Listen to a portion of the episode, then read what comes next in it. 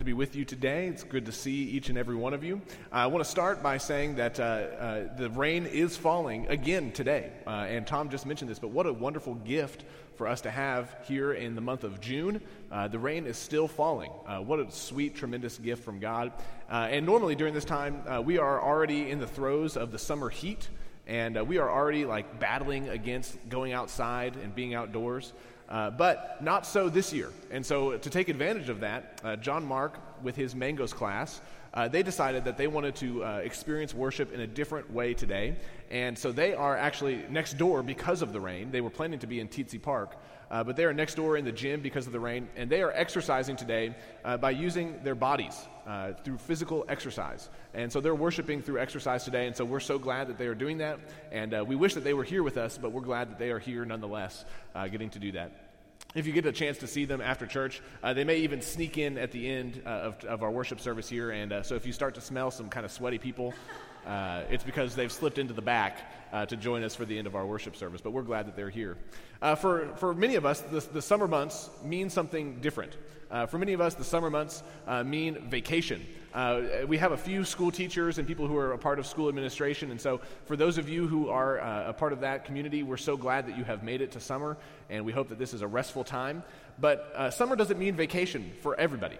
For a lot of us, uh, summer is the opposite of vacation. And uh, if you need somebody to ask about that, just ask Ruth Ann Prude, uh, and she'll tell you that summer, Ruth Ann, is summer a vacation for you?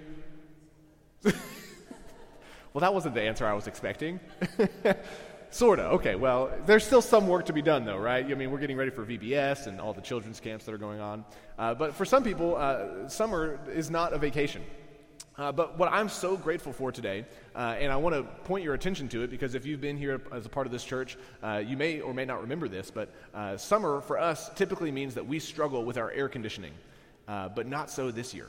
The past two years, we have, during this time of the year, moved to the gymnasium uh, and worshiped in the gym uh, because our air conditioning has been, uh, first, it was struggling. We repaired it, and then it, we decided, well, we just got to replace the whole thing. And so last summer, we replaced the air conditioning, and doesn't it feel great today?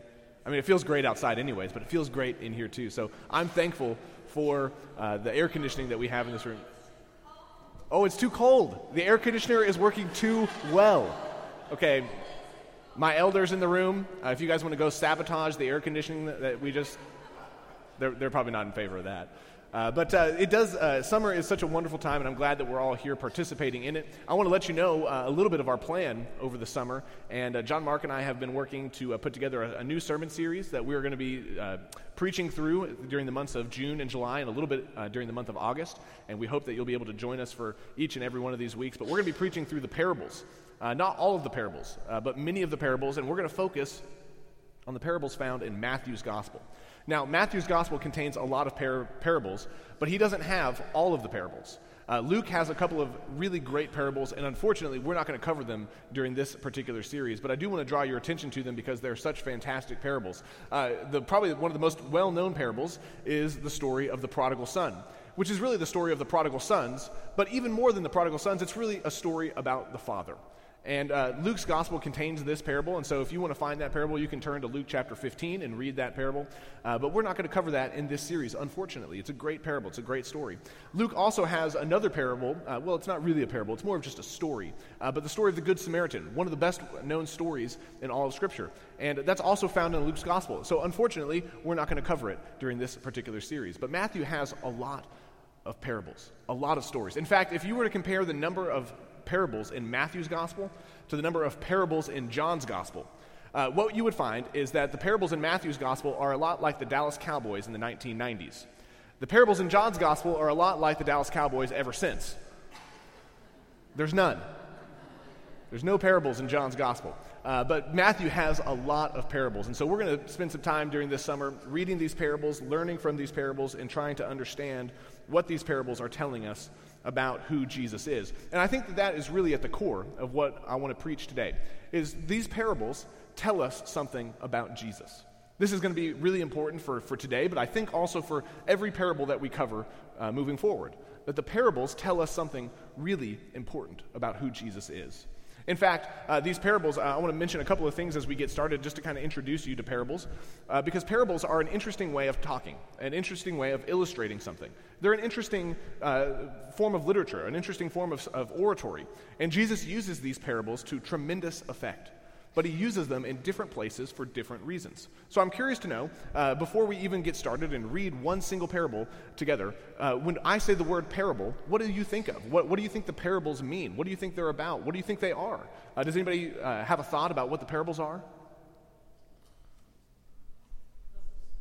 Do what? Oh, they're puzzles. I like that. Uh, they're puzzles. Uh, so uh, maybe there's a box somewhere hidden uh, that has the image of what these parables look like. Uh, but when you're just looking at the certain particular parable, it's kind of hard. Uh, one piece of the puzzle, you don't see the whole picture yet. Does that sound right? Okay, so they're, they're kind of like puzzles. They're kind of interesting like that. What else? Allegories. What do you mean by allegories?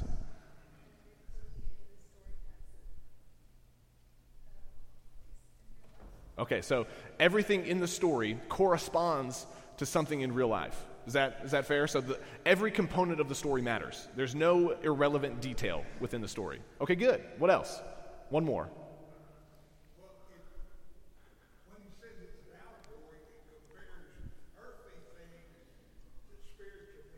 Mm, I like that. So Bill said that parables compare earthly things, earthly meanings, to spiritual realities. Is that, is that right, Bill?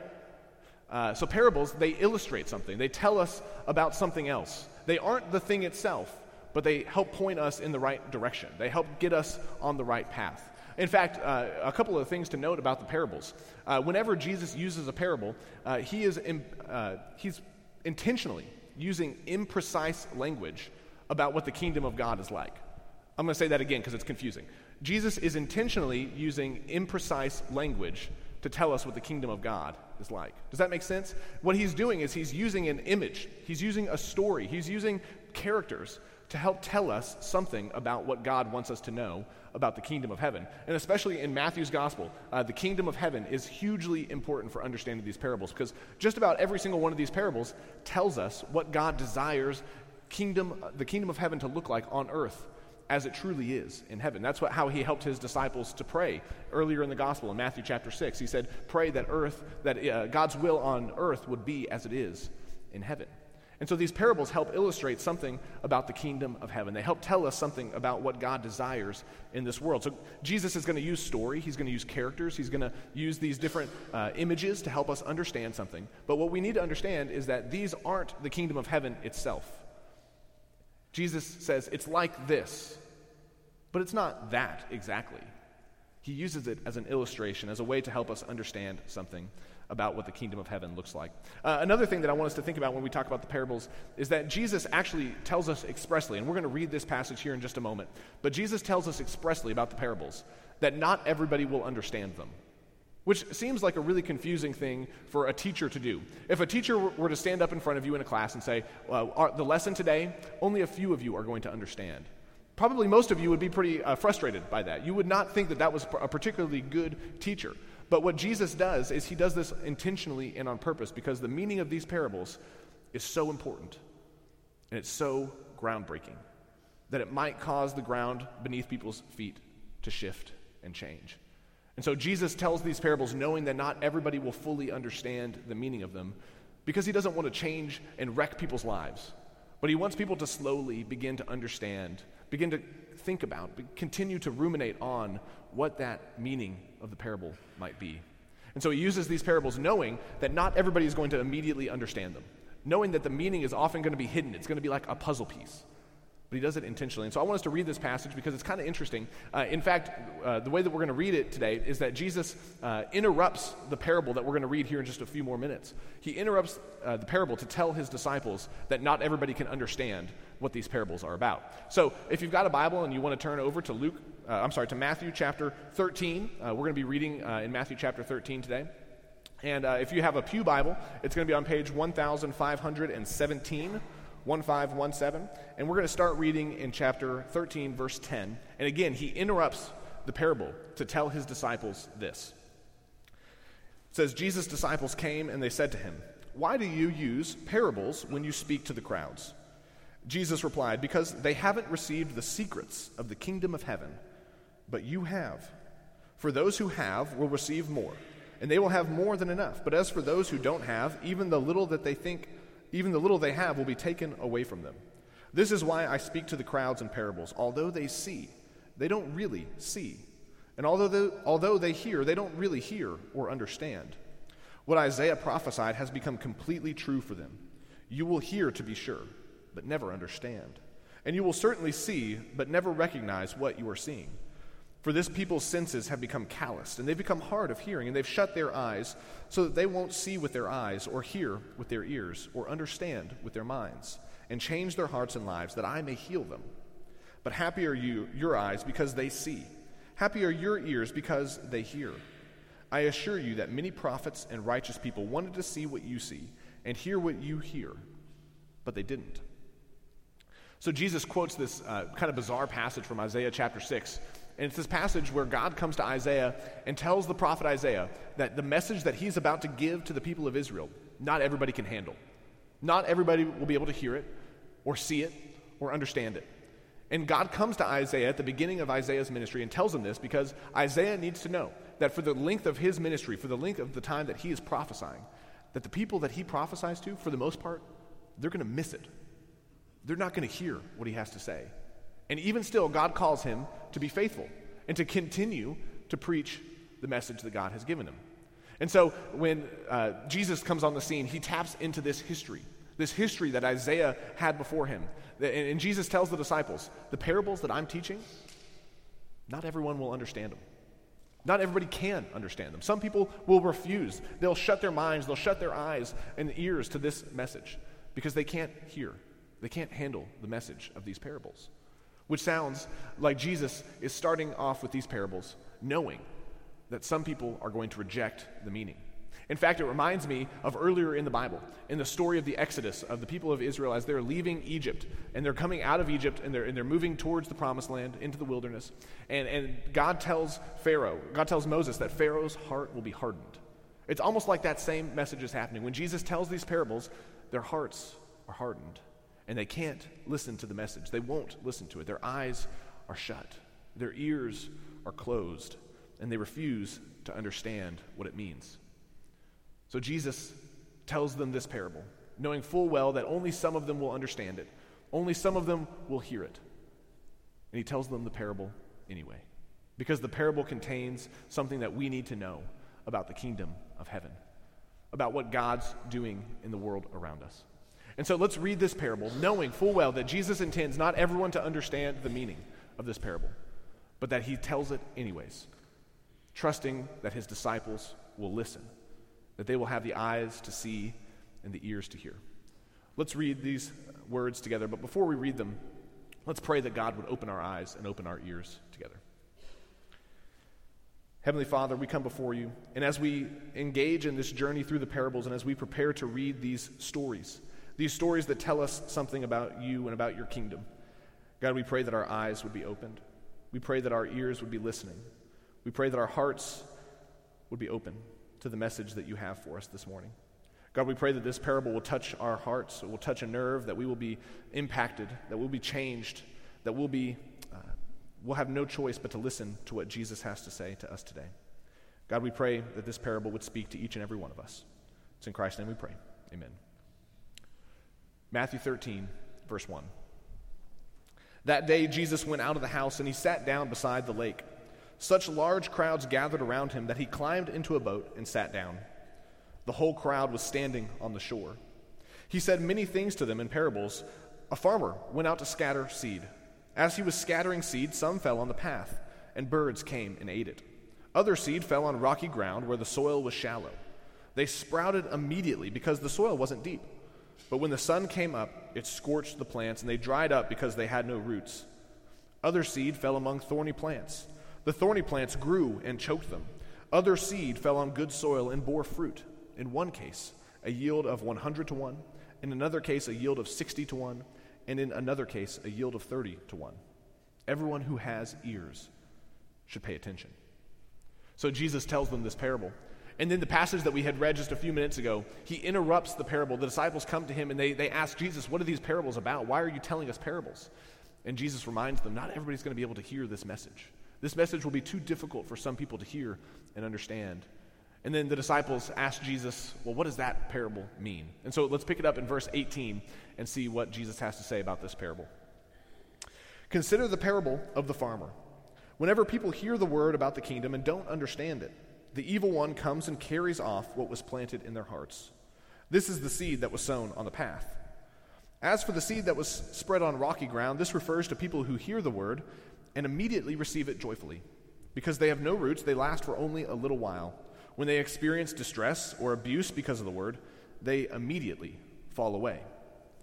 As for the seed that was spread among thorny plants, this refers to those who hear the word, but the worries of this life and the false appeal of wealth choke the word and it bears no fruit. As for what was planted on good soil, this refers to those who hear and understand and bear fruit and produce. In one case, a yield of 100 to 1, in another case, a yield of 60 to 1, and in another case, a yield of 30 to 1. So Jesus explains what each one of these four types of soil, the seed that falls on these four types of soil, might mean. And, and what he does is he, he gives them an understanding. He gives them an interpretation, he gives them the meaning of the parable. But even still, even though Jesus gives us this meaning, even though he tells us exactly what he's talking about, the parable can still be used in, in, in many different ways. It can be used, uh, we can interpret it to mean this or that or another thing. What we usually do with this parable is we interpret this parable to mean that we are the soil, that God is scattering seed, and that we are the soil, and we become one of the four types of soil. Now, I'm not saying that this is a wrong way to interpret the parable. Uh, I'm not saying that we should not do this. In fact, I think that's what we should do. And in fact, we do it uh, whenever we read this story together. But I do think that the people who originally heard this parable, they might think of what Jesus says a little bit differently than we do. Because we hear these words and we think we're the four different types of soil. Which type of soil are we? But I think when Jesus told this parable, because remember, he says that the meaning will be difficult people won't be able to hear it. They'll reject the meaning in favor of something different. I think the people who originally heard this parable, they knew exactly which type of soil they were. And they knew who else was the other kinds of soil. So I think when Jesus tells this parable, remember, he tells this parable to the crowds. They've gathered to him, they've come to him. He, he gets into a boat, he pushes off, off from the shore, and he begins to teach. And when he teaches, he's, ta- he's talking to this whole crowd of people. But the disciples come to him. It seems that the disciples are in the boat with him. And, and, the disciples come to him and they interrupt his parable and they ask him, Why do you tell parables? And what's this parable about? And so Jesus first tells the parable to the crowds, and then it seems like perhaps Jesus has a side conversation in the boat with just the, the disciples. He wants them just to hear the words in verses 10 through 17, and perhaps he continues on in verse 18 and is only telling the disciples the meaning of the parable the crowds are left thinking that they know exactly which kind of soil they are and thinking about who are the other three types. See, I think when the people in the crowds, when the people on the shore heard this parable, I think that they likely thought that they were the good soil. They weren't asking themselves, Am I good soil? They knew they were the good soil. They're God's chosen nation, they're God's people. They are Israel. And even though Israel doesn't exist as a nation, it still exists as a people. We are God's chosen. We are the good soil, the good soil that the law comes through, the fruit that the law brings. We're the good soil.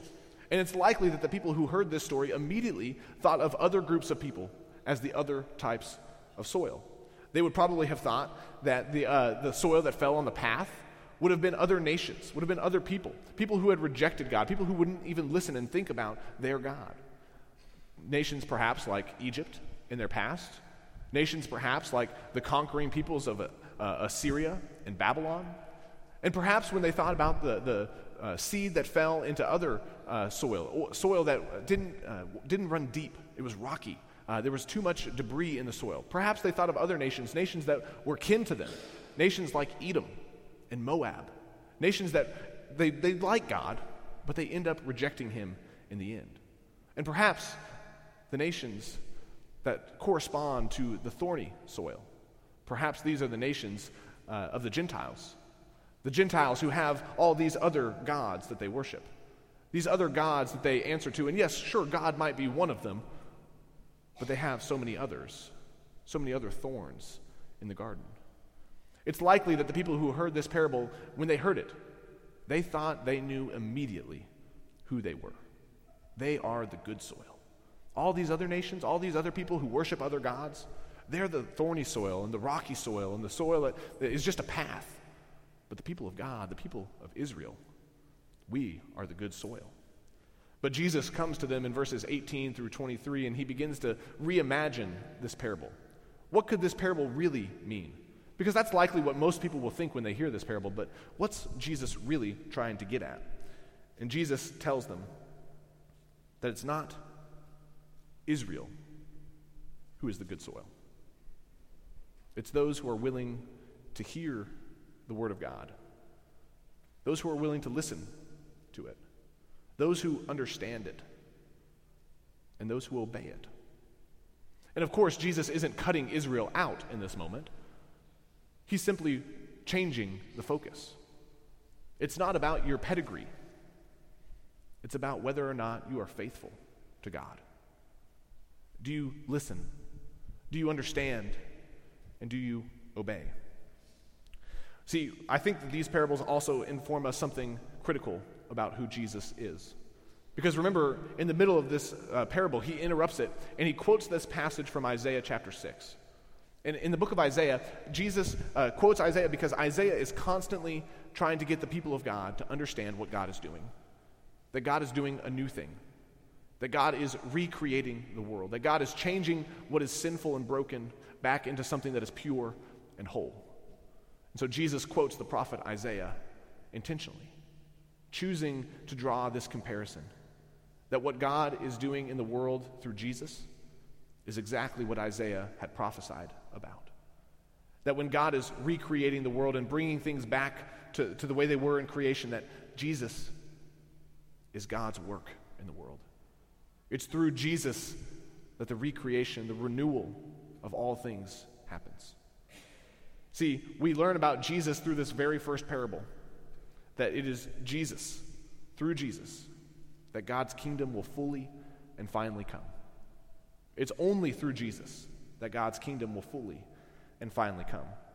Jesus is the fulfillment of God's intentions with all of creation. It's through Jesus that God is going to restore the world.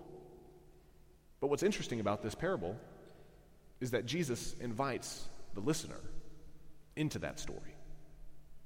Because the way that we most often read this parable, the way that we most often interpret it, is to understand that we need to ask the question what kind of soil are we going to be? This is what Jesus wants his disciples to ask, although the crowds are left thinking they already know which kind of soil they are. But Jesus asks his disciples, those who are serious about following him, what kind of soil are you? He invites them into the story, he asks them to participate. And of course, the answer that he wants them to respond with is that they want to be the good soil, the soil that produces fruit, the soil that runs deep, the soil that is pure. It's not rocky or thorny, but it's good soil. Jesus invites his followers into it, and he tells them to hear, to understand, and to obey. The title of the sermon today is Hear, Be Clear, and Bear Fruit, which is only a sight rhyme. And if you turn it into an actual rhyme, it becomes a little bit unfortunate. But uh, some of you will get that in a minute.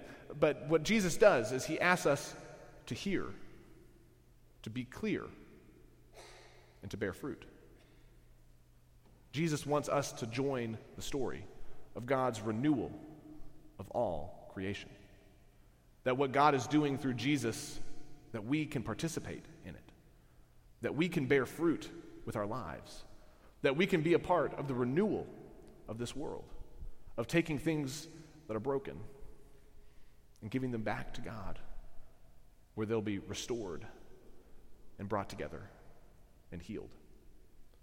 See, these parables teach us something about God, but they also ask us to participate in the story. They ask us to place ourselves in the story, just as Rebecca said, that there's no detail of the story that is irrelevant. And we have to ask the question in our lives are we paying attention to these details? Are we listening to what God has to say to us? Are we listening to Jesus? Are we understanding the teachings of Scripture? And are we obeying, obeying them? Are we acting like Jesus did? For this is how the kingdom of heaven will come on earth fully.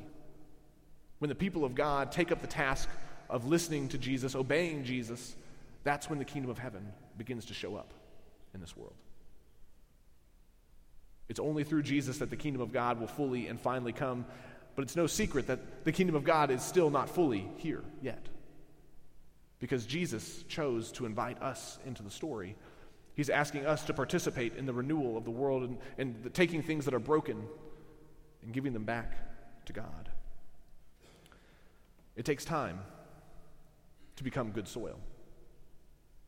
It takes time for us to listen. It takes time for us to understand. And we need to act. We need to be the soil that's good. Church, the charge for the week is to hear, to be clear, and to bear fruit. This is what Jesus invites us into. And Jesus calls all of us who choose to follow him into this kind of life. So, the questions that we have from this parable what kind of soil will you be? And what kind of fruit will you bear?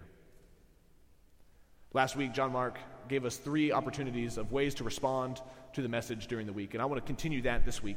And so I've, I've thought of three things. These are by no means the only three things that you can do, but I'll put them before you as suggestions, as ways that you can respond to the parables of Jesus.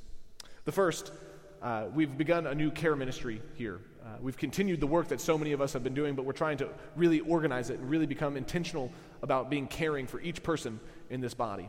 And so the first is to join in with that. Perhaps it's something as easy as offering to bring a meal to someone who's a caregiver. Uh, don't take no for an answer. Offer to bring them a meal and follow through. I think that'd be a beautiful expression of bearing fruit in our world. Somebody who gives their life to take care of somebody else. And you can make it easy on them for just one meal by offering to bring dinner to them. Another way, uh, Ruth Ann will love this, you can sign up to help with VBS. Ruth Ann, do we need people to help with VBS? Yes, we do. You can sign up to help with VBS. Shalene would love this even more. If you want to go further than just helping out one time during the year, you could sign up to help every Sunday teaching classes. Shalene would love that. She would love to have that. We need people to help teach our kids so that we can continue to be faithful generation after generation. And then, third, perhaps you can volunteer for one of our local missions. Uh, we continue to uh, love our Friend Speak ministry. It's continuing to go beautifully, continuing to go so well. But we have people who call every week asking if they can participate in this ministry. And we would love for those of you who haven't already begun to read with one of our Friend Speak readers to be involved and participate. Uh, another local mission that you might consider uh, participating with is Royal Family Kids Camp. Uh, I'm so excited. Next Sunday, uh, my wife and I and some others from Skillman will be leaving uh, from church to go to camp, to spend a camp week with campers who normally don't get that experience, who normally don't get to go to camp. And so we're looking forward to that. And an easy way for you to be involved is to sign up to be a prayer partner. You'll get a name of somebody who's at camp, and you just simply get to pray for them during that week. We'd love for you to participate in that local mission in that way. There are so many other ways than just these three. These are just three suggestions. But the call of this parable that Jesus gives to each and every one of us is to hear, to understand, and to act. May we be good soil, church. May we bear fruit. May we help the kingdom of heaven come on earth as Jesus desires. This morning, we're going to continue in our worship here in just a moment. And as we do, our elders will gather on the sides of the room with their wives. And if you would like to spend a moment in prayer with them, we encourage you to do that. I'll be down front, and I would love to receive you to talk about baptism. Would you please respond while we stand and sing?